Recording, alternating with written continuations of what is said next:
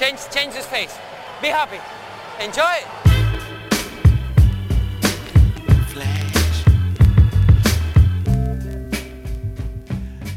Está começando mais um episódio do podcast Dentro do Garrafão, podcast no qual a gente fala sobre tudo que está rolando no universo da NBA. Meu nome é Matheus Manes e junto comigo está Lucas Patti. Opa, Matheus, agora esses últimos sete postulantes ao draft, né? Esse é o nosso segundo episódio do nosso especial do draft. Draft que acontece hoje à noite, às 8 horas. Nós estamos cobrindo aqui os 14 principais jovens vindo aí para entrando na NBA essa temporada, né? Os 14 porque são os 14 times da loteria, né? Os 14 times que não foram aos playoffs, aqueles 14 times que durante um tempo aqui no DDG acabaram não sendo citados por conta do, das finais da liga, né? No episódio passado que você pode encontrar no site dentro do garrafão ou no nosso iTunes ou pelo nosso feed, a gente falou de 7 desses 14 e hoje nós falaremos dos outros 7. No outro episódio, recapitulando aqui, nós falamos da 14 escolha, que seria do Oklahoma City Thunder, escolhendo pela nossa previsão, né, o Cameron Payne, armador do Murray State. Com a 13ª, o Phoenix Suns escolheria Trey Lyles, de Kentucky. Com a 12ª, o Utah Jazz escolheria Frank Kaminsky. 11ª, Indiana Pacers escolheria Miles Turner. Com a décima, acreditamos que o Miami Heat escolheria Stanley Johnson. Com a nona, o Charlotte Hornets escolheria Devin Booker. E terminamos nosso episódio falando da oitava escolha do Detroit Pistons, que acreditamos que fique com Justice Winslow, campeão da NCAA com Duke, né? Antes de começar aí os nossos últimos sete jogadores aí do draft, o Atlanta Hawks foi comprado agora, minutos atrás, e vai ter novos donos aí e vai ter bastante mudança aí no time, né? É, aprovada a compra agora, né? A compra a gente já, já sabia que ia rolar, mas agora foi confirmada pela NBA, né? Consumada, né? É, é, permitido então aí pela NBA. Então essa temporada a gente vai ter mudança de donos lá em Atlanta, né? E a gente não costuma entrar em muito detalhe sobre equipe aqui, é só com principais nomes, né? Quando tem algum técnico que vira assistente técnico, algum nome de assistente técnico muito importante, mas eu acho que vale a pena falar de um GM que tá saindo aí, que é o GM também do Atlanta Hawks, o Danny Ferry. Teve algumas controvérsias com ele, né? Então por isso, no, no na outra temporada. Então acho que por isso que é, é, importante lembrar que ele tá saindo agora, né? Saiu do, do Atlanta Hawks. E o Mike Budenholzer e o Wes Wilcox vão ser aí promovidos. Então vão ter uma participação mais importante aí na questão de contratação de jogadores. Né?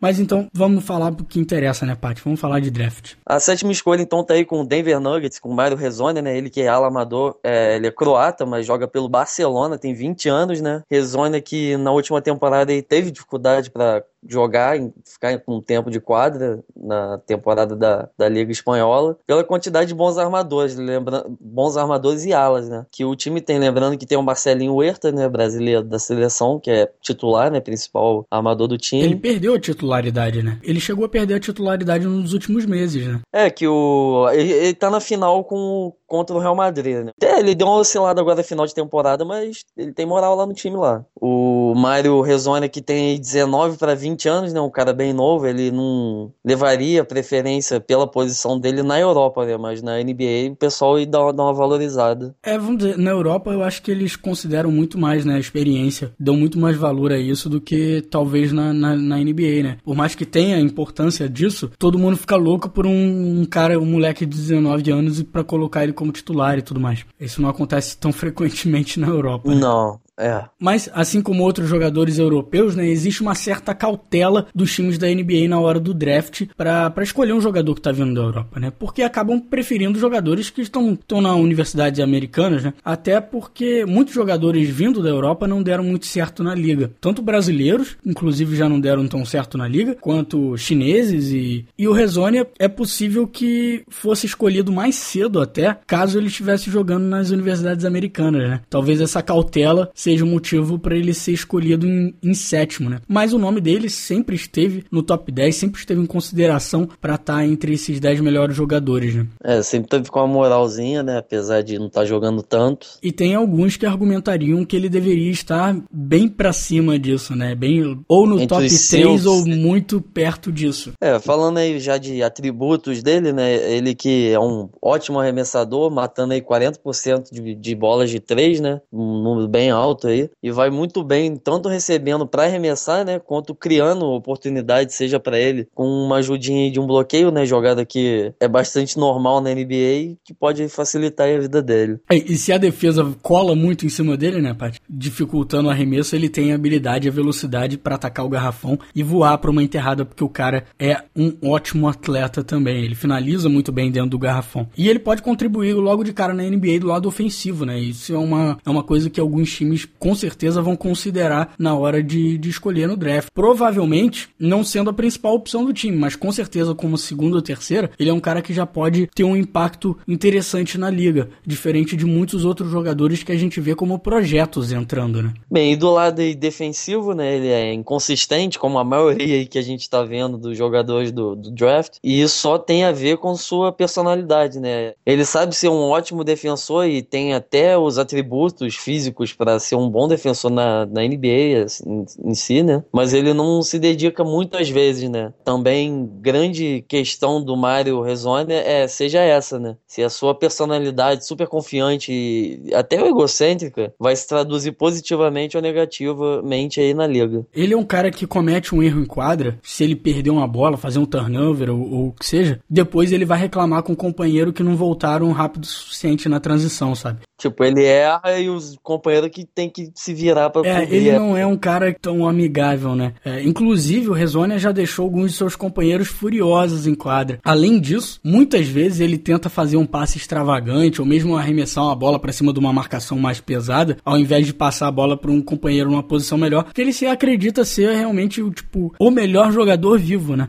É, rapaz. Tem o um é lado assim. positivo, que não importa quem esteja na frente dele, É, se é tem confiança, tem confiança. Não importa se quem tá na frente dele é Kobe Bryant ou é Alfred Payton, o cara vai atacar da mesma forma, vai querer atropelar quem tiver na frente dele, mas o lado negativo é isso, né? Às vezes ele passa oportunidade pro resto do time porque ele se acha competente o suficiente para se virar sozinho. E o Rezone realmente é um cara que muito, muito arrogante.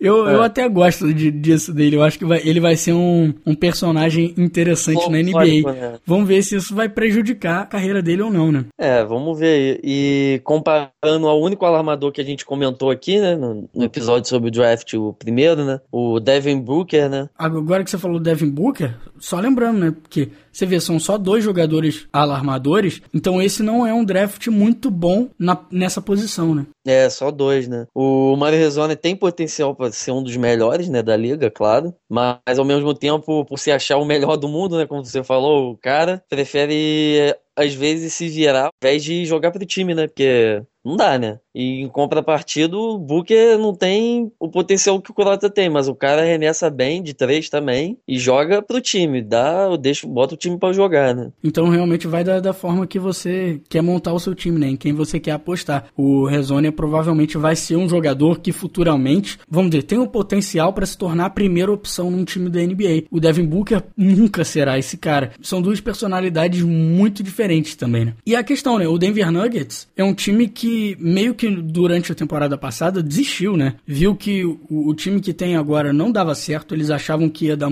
que o Ty Lawson junto com o Gallinari, com o Mosgov e tudo mais, eles iam ter uma base boa para voltar para os playoffs depois de um ano que ficou todo mundo machucado, eles tinham um ano saudável, vamos com tudo, vamos para os playoffs. E ficaram muito longe disso, tiveram um time muito fraco, problema com o técnico ao longo da temporada, depois de um tempo eles desistiram, mandaram o Mosgov, trocaram o Mosgov também e, e outros jogadores. É um time que tá tentando se repaginar agora, né? Tá agora começando uma reconstrução. Vale a pena, talvez, arriscar num jogador como o Rezone, né? Coisa que os outros times provavelmente aí pra frente a gente não acredita que vão tentar fazer. Recupera Sonia, se marcha Sonia, Sonia, mate de concurso de Mario Sonia.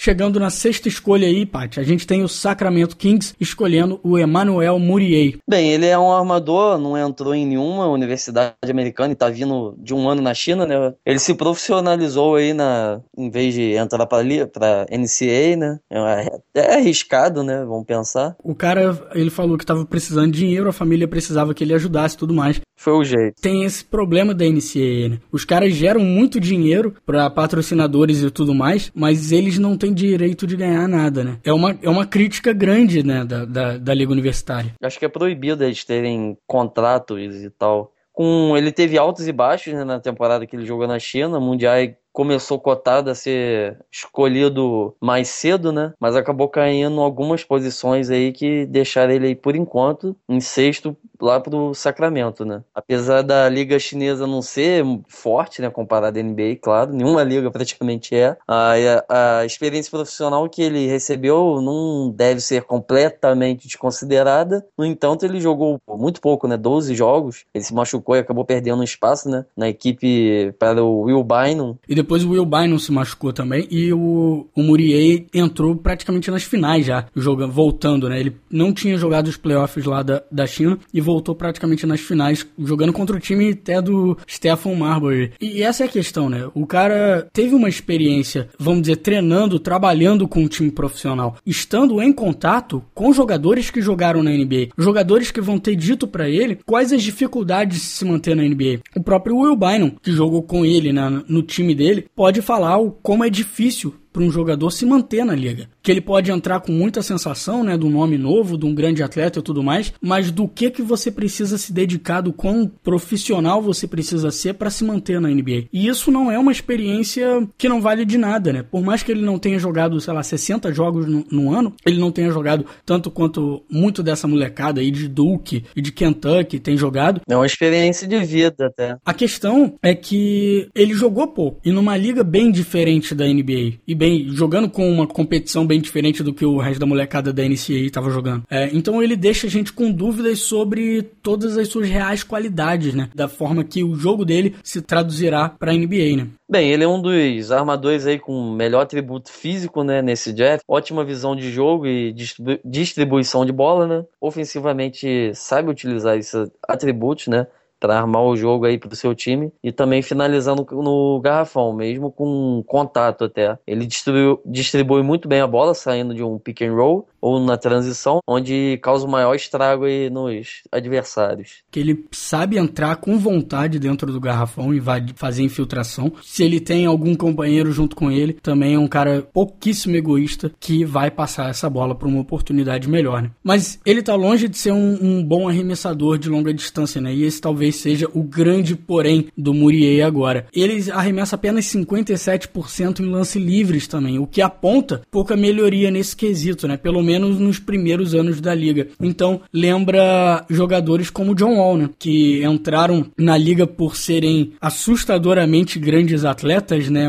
Com grandes atributos físicos, além de ser um cara alto, além de ser um cara forte e muito veloz, ele passa muito bem a bola, mas não é uma ameaça no perímetro. Bem, defensivamente ele tem um potencial grande, né? Tanto por conta de sua inteligência, como também por todos os seus atributos físicos, né? Ele tem 1,96, um cara bem alto. Atualmente ainda mostra inconsistência, né? Porque é um cara novo e tal, apesar de ter já jogado um tempinho fora, mas pode se tornar um ótimo jogador em ambos os lados da quadra quadro. E esse é o negócio, né? A maioria desse, dessa molecada, mesmo que tem um potencial grande defensivo, são inconsistentes, né? A maioria tem potencial, tem um potencial muito grande e talvez seja, quer dizer, é um dos dois melhores armadores da liga, né? Você pode argumentar para ele ser o melhor ou o segundo melhor. De qualquer forma, o Sacramento Kings é um time que está precisando de um bom distribuidor de bola, né? Tudo bem que ele já tem o Darren Collinson, que é um bom armador, mas vamos combinar, né? Não é um armador para ser um armador, nunca vai ser um grande armador né? titular na liga, né? Né? Você tendo um armador melhor do Kings que pode distribuir a, a bola pro DeMarcus Cousins, que pode distribuir bolas melhores tanto pro McLemore quanto pro Stauskas, é uma escolha muito interessante pro time, né? Mas também vale lembrar que com essa sexta escolha, o Kings pode escolher jogadores diferentes, né? Talvez seja interessante pro time escolher um, um ala, como por exemplo o Justice Winslow, mas também o Sacramento Kings parece estar interessado no Rondo, no Rajon Rondo. Então, caso eles Opa. achem que vão conseguir o Rajon Rondo, Rondo, obviamente a escolha do Murier não seria uma escolha inteligente, né? Só se eles se livrarem do Collison, né? De qualquer forma, espere que Sacramento esteja envolvido em trocas para frente. Seja trocando o Cousins ou não, o Sacramento é um daqueles times que é difícil saber exatamente o que, que eles vão fazer, porque eles têm muitas opções, né? E é um time para ficar de olho em trocas. Quinta escolha aí tá na mão do Orlando Magic, né? Que é o que tá com o Willie Cauley-Stein, pivô, outro, outro jogador que joga embaixo, né? É, saindo do seu terceiro ano de Kentucky, né? Outro jogador de Kentucky, ainda não acabou, tem mais jogador. Bem, nós já falamos de outros três pivôs em potencial na liga, mas é a partir de Kallenstein que realmente começa a se justificar esse draft de ser chamado draft dos pivôs, né? Que pivôzada aí tá, tá em alta. É, ele é um rapaz que chegou em Kentucky com pouca experiência, né, jogando basquete, e esses últimos três anos aí no com o comando do Calapari, ele se tornou um dos melhores e mais seguras apostas para esse draft aí. É, ele é um pivô daqueles raros casos de um jogador defensivo capaz de marcar qualquer posição em quadra, né? Ele vai entrar na liga com a promessa de poder se tornar um jogador defensivo do ano futuramente, né, ao longo de sua carreira, e ele tem velocidade suficiente para marcar no perímetro e também voltar e defender no garrafão, né? Então, um dos nomes que mais interessa a algum time que procure por um defensor. Lembrando que a gente falou do do Miles Turner, que é um outro pivô ótimo defensor diário, mas que pecava na defesa, na defesa de pick and roll no perímetro, que esse não vai ser um problema do Steiner. Bem, do lado ofensivo aí a, a, história é outra, né? Apesar de saber finalizar bem embaixo do aro e utilizar o atributo físico dele aí, que ele que tem 2 metros e 13, 111 quilos, que ajuda aí a receber pontes aéreas vindo de pick and roll na transição. Ele é um jogador limitado desse lado da quadra. Ele é mais um estilão do DeAndre Jordan, Tyson Chandler, que ou é enterrada ou é enterrada, né? Ele também tem um, é um ótimo reboteiro, mas não vamos esperar ver ele criando alguma oportunidade para si, nem para ninguém, né? Ele vai ser mais um DeAndre Jordan aí na área, né? É, exatamente. É um desses jogadores que ótimo defensivamente bom reboteiro, super atlético, pega rebote e, e termina todas as pontes aéreas do jogo, mas só faz isso. É. Não, não conte com ele para receber bola no post, para fazer jogada ou para dar um passinho para trás e fazer um arremessinho. Bola de dois longa, né? Não vai rolar, né? A gente acredita que o Orlando possa arriscar aí com com Stein com essa quinta escolha, né? Mas parece que muitos times na liga estão preocupados com a situação médica do Willie Stein, principalmente por possíveis problemas problemas no pé. E do que a gente já viu nos últimos anos, a gente viu com o Embiid aí, antes a gente viu com o Greg Oden, tem muita gente com medo de escolher um jogador que possa vir a ter problemas constantes, né, fisicamente. E inclusive alguns sites já estão prevendo que o Willie seja escolhido fora do top 10 por causa desse problema médico. A gente continua apostando aqui que, o, que ele seja escolhido em quinto pelo Orlando Magic, mas até porque se você pensar, o Orlando Magic já tem um pivô bom. É, o Vucevic, né? O Vucevic, exatamente. Então, começa a aparecer, né, cada vez mais forte aí aquele argumento do que a gente falou no outro episódio, do Orlando escolher o Justin Winslow com essa quinta escolha, né? E que seria uma ótima escolha também. Então, fique atento porque o Kyle Stein pode sair do top 5 e se ele sair do top 5, a provável, o provável destino dele seria no Indiana Pacers lá com a 11 primeira que a gente falou que ficaria com o Miles Turner, outro pivô aí, talvez escolha então esse pivô de Kentucky, por ser um jogador de melhor defensivamente, vamos dizer, né? Porzingis buscando el movimiento, sigue Porzingis, vaya jugador de Porzingis, reventando el balón a una mano.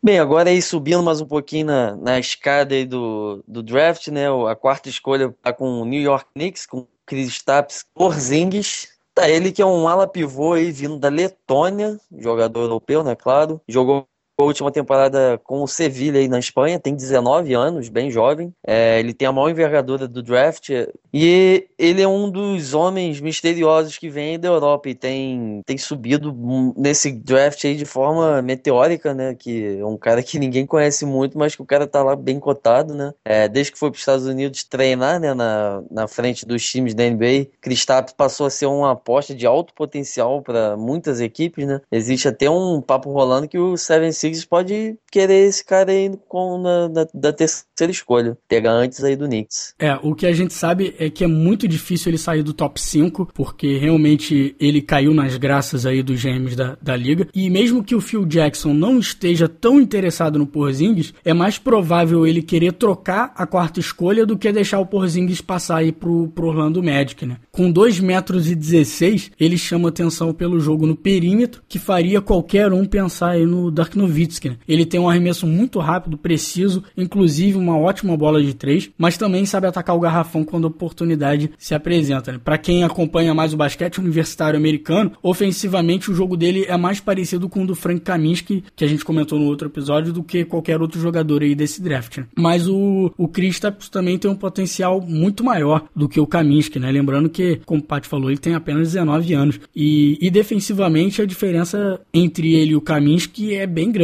né? O europeu não parece um jogador muito forte, né? Ele é bem magrelinho, é, mas compensa pela força de vontade e, velocidade né, na marcação. Ele consegue marcar o, arremesso do perímetro, ainda fica na frente de seus oponentes dificultando a infiltração, né? Um cara bem grande. Pode ser um bom defensor do pick and roll na liga, né? E também defende bem a, o garrafão, né? Mas talvez precise ganhar um pouquinho mais de corpo, né? O cara bem magrelinho. Principalmente na NBA, né? É, pegar um Howard, um, um DeAndre Jordan não vai dar pra ele, não. Ou um cara que nem é pivô, né? Pega, imagina, um cara magrelinho desse pegar um LeBron da vida. É, talvez seja por isso que é, ele não seja um bom reboteiro também, né? Porque com a altura dele, isso é um problema. É, outro motivo também poderia ser a preferência dele ficar muito próximo do, do perímetro, né? Ao invés de jogar embaixo do, da tabela, né? Dentro do garrafão. Seja como for, ele ainda é um jogador que precisa melhorar bastante para jogar no nível da NBA, né? Mas, pô, com 19 anos, o cara tem um potencial realmente tremendo na liga. Mas é uma escolha com, vamos dizer, com risco um pouco maior do que algumas das outras que a gente já falou até aqui.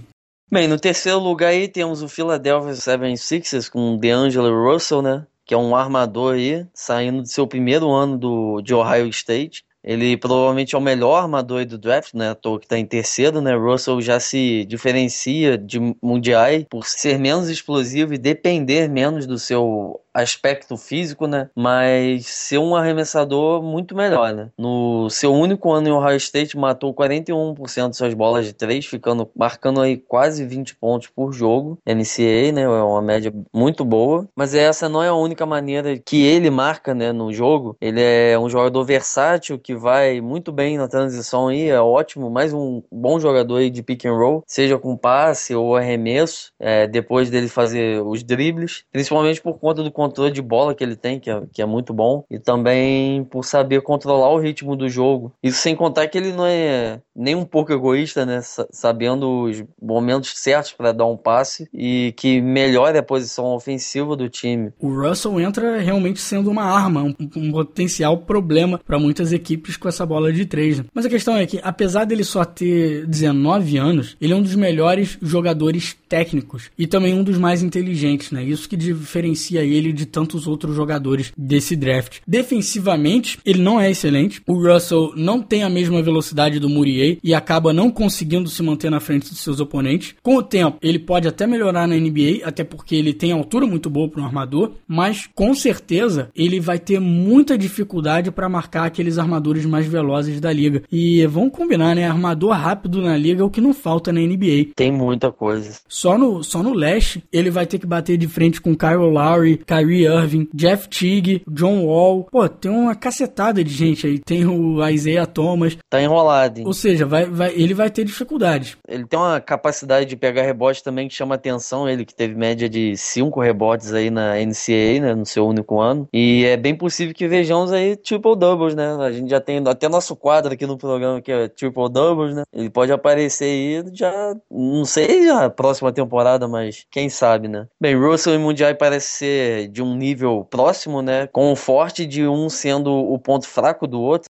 Ambos podem se tornar grandes armadores aí na liga, líderes em quadra e que controlam o ritmo da, da partida, pontuando e distribuindo aí bem o jogo. Você poderia argumentar que qualquer um dos dois é o melhor armador até da, do draft, né? Mas por conta de Mundial ter jogado um pouco nesse último ano e o Russell ter, ter continuado na, nos Estados Unidos, né? Acreditamos que ele seja escolhido aí pelos 76ers na terceira posição aí. E ele faz muito mais sentido do que o Krista Porzingis, né? Porque o Krista Ele joga como ala pivô. E você tem que lembrar que o 76ers tem tanto o Embiid quanto tem um outro ala pivô defensivo que é o Nerlens Noel, né? Que logo na Isso. primeira temporada dele já foi um dos melhores jogadores defensivos do ano. O que eles realmente precisam é de um bom armador e de um armador que mate bolas de três. Por isso que faz mais sentido pro Philadelphia escolher o DeAngelo Russell do que o Emmanuel Murier. De qualquer forma, se ele não for escolhido em primeiro pelo Minnesota ou em segundo pelo Lakers, o mais provável é que realmente ele fique com o Philadelphia 76ers.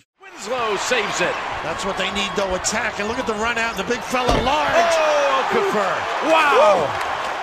Mas vamos pro que interessa, vamos para uma das maiores, eu não sei se é a maior, mas uma das maiores torcidas da, da NBA, né? É esse time que escolhe em segundo, né, pai? É, o time que tá em segundo é o time do Kobe, né? O Los Angeles Lakers, que tem aí possível escolha do pivô, do que veio de Duke, né? Campeão da NCAA no seu primeiro ano, que é o Jalil Okafor, que é um cara aí muito bom, que é cotado para ser primeira escolha desde o draft de 2013 aí, há bastante tempo o cara já tá na, na sendo hypado, né? Mas acabou perdendo a posição nos últimos meses próximos do draft, né? E não necessariamente é certo ou errado aí. É, porque o Okafor, ele é um monstro ofensivo. Ele é, vamos dizer, ele é o monstro ofensivo desse draft, né? E ele vai entrar na NBA com um jogo de post-up que a maioria dos pivôs da liga hoje não tem e nunca terão, sabe? Ele, ele entra na próxima temporada realmente com uma habilidade que muitos jogadores nunca desenvolvem no seu, na, na sua carreira na liga, né? E isso com apenas 19 anos. Desde quando ele era moleque, né? Desde quando ele estava lá no high school, as pessoas já imaginavam que ele fosse a primeira escolha desse draft de 2015. E até onde, né? Esse potencial pode levar esse jovem aí de Duke, né? E mesmo que isso não, não aconteça, né? Mesmo que ele não vire, vamos dizer que ele não domine a liga ofensivamente, ainda assim ele pode se tornar um jogador como o Al Jefferson, né? Provavelmente. Que é um cara que pode ser ruim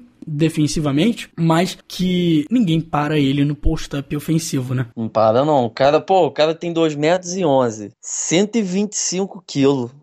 É complicado, né? Pô, e ele pega a bola de basquete na mão, a mão dele é tão grande que parece que ele tá segurando uma bola de tênis, sei lá. Não, só pra o cara é tão hypado assim, que, tipo, entre títulos e, e premiações de 2012 pra cá, o cara tem nada mais, nada menos do que 19 títulos, né? Assim, pessoal estaduais e campeonato, né? Ele tem uma NCAA, né? Que a gente falou que ganhou esse ano. E também tem um Mundial Sub-17 aí com os Estados Unidos. O cara chega, meu irmão, chega pra ser o cara. Pra ser, ser até cotado aí já pro Hulk do ano, né? É um dos nomes que com certeza vai estar do início ao fim na, na disputa. É, até porque a gente tem que lembrar que jogadores ofensivos sempre levaram prioridade no, é. né, nessa escolha de calor do ano, né? É, sempre mais pontuador dos calouros leva. E olha que é difícil você apontar um jogador com um jogo mais bem, é, vamos dizer, mais bem equilibrado ofensivamente, entrando já na liga, do que o Okafor, né? E além além desse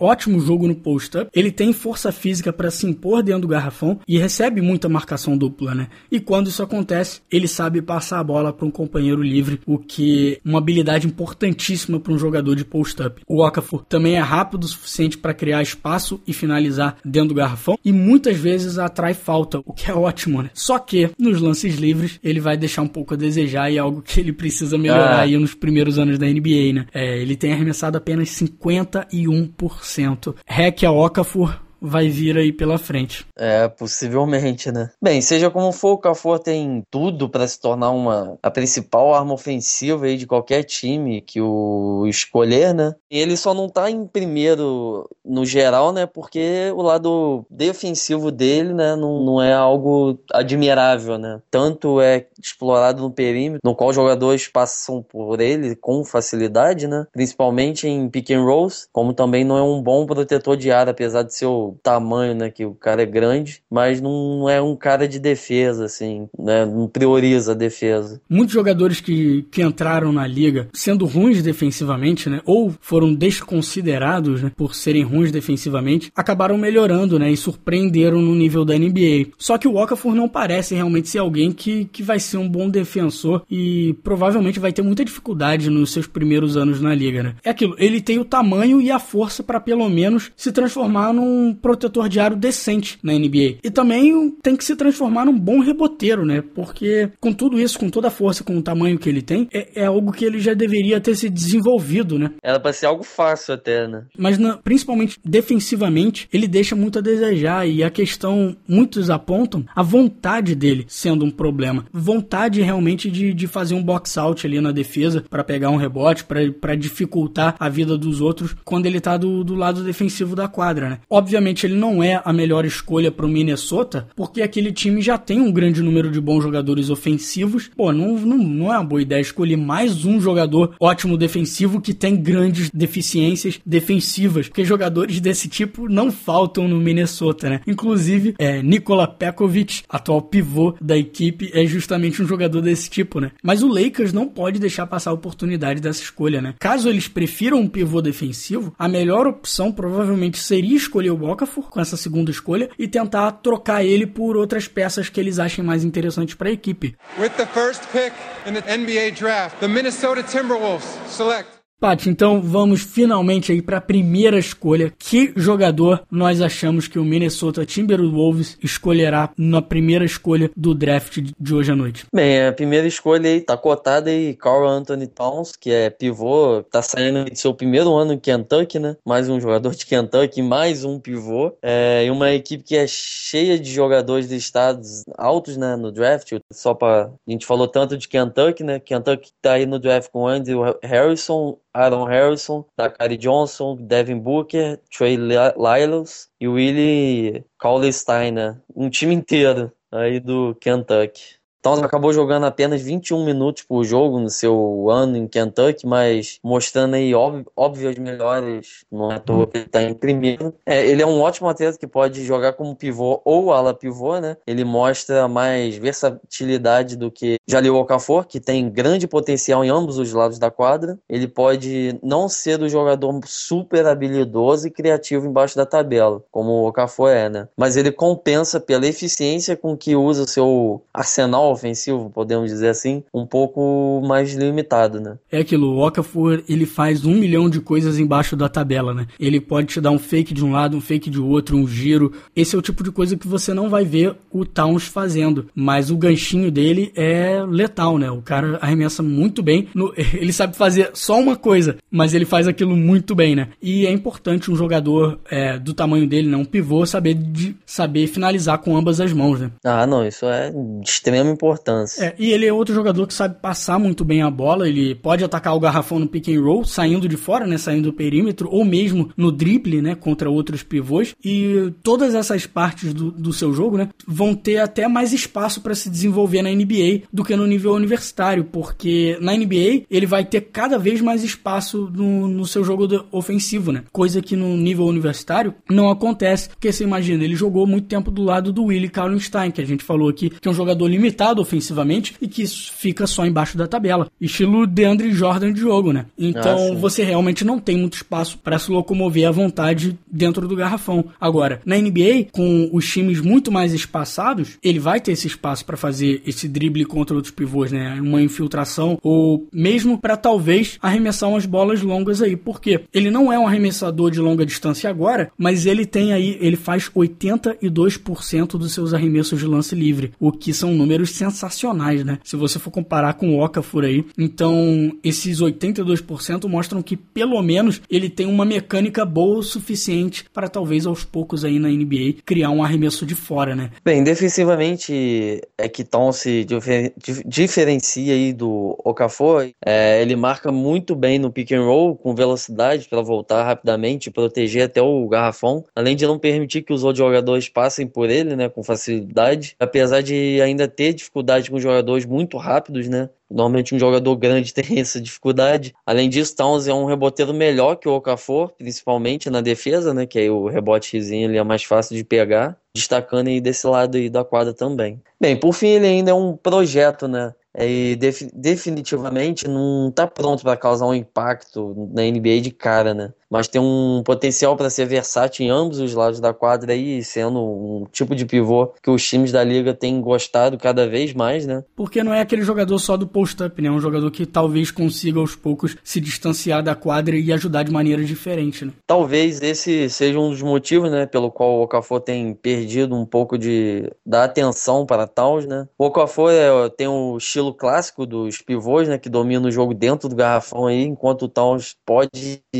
te permitir mais espaço para movimentação, né? Não um cara que fica travando as jogadas, podendo assim atrair a defesa pro, para o perímetro, né? E a maioria dos times tem preferido esse jogo um pouco mais espaçado ofensivamente. Né? É, o que a gente sabe é que nesse draft tá cheio de jovens promessas aí que podem ter grande impacto na liga nos próximos anos. E o Towns jogando com o Rubio, com o Iggs, com o Shabazz Mohamed, todos aquela molecada Nossa. lá, os jovens do Minnesota, pode ser realmente o início de uma franquia de sucesso, né? E o Okafor, junto com o Randall, com o Clarkson, e aí com a mentoria, né? Cinco vezes campeão Kobe Bryant, ele pode estar preparado aí para uma renovação nesse time do Lakers, que o Lakers nunca fica fora de uma briga por título por muito tempo, né? Não, não fica não. E o mesmo pode ser dito para muitos desses times, né? Que comentamos nesses dois episódios especiais do draft. O Justin Winslow pode ter um impacto grande, talvez o Murier, o DeAngelo Russell, assim como jogadores mais lá para baixo, como Kaminsky, podem ser jogadores que façam a diferença, né? Então esse, esse realmente é um evento para se olhar para frente, né? Para se olhar para o futuro da sua franquia, talvez torcer por, por dias melhores, né? A não ser que você seja o Golden State Warriors. Ah, sim. E caso você queira assistir a todo esse processo das escolhas do draft, o NBA TV no site é watch.nba.com. Eu vou colocar um link lá no nosso site, dentro do garrafão.com.br. Ele vai estar liberado durante o draft, então você pode assistir por lá. Ou então, uma outra opção é nos seguir pelo Twitter. Durante esse draft, a gente vai estar acompanhando todo o processo das escolhas e comentando, fazendo comentários sobre cada uma delas, inclusive possíveis trocas ou qualquer outro desenvolvimento interessante que role aí. Vão, vamos estar lá comentando pelo nosso Twitter, em Twitter barra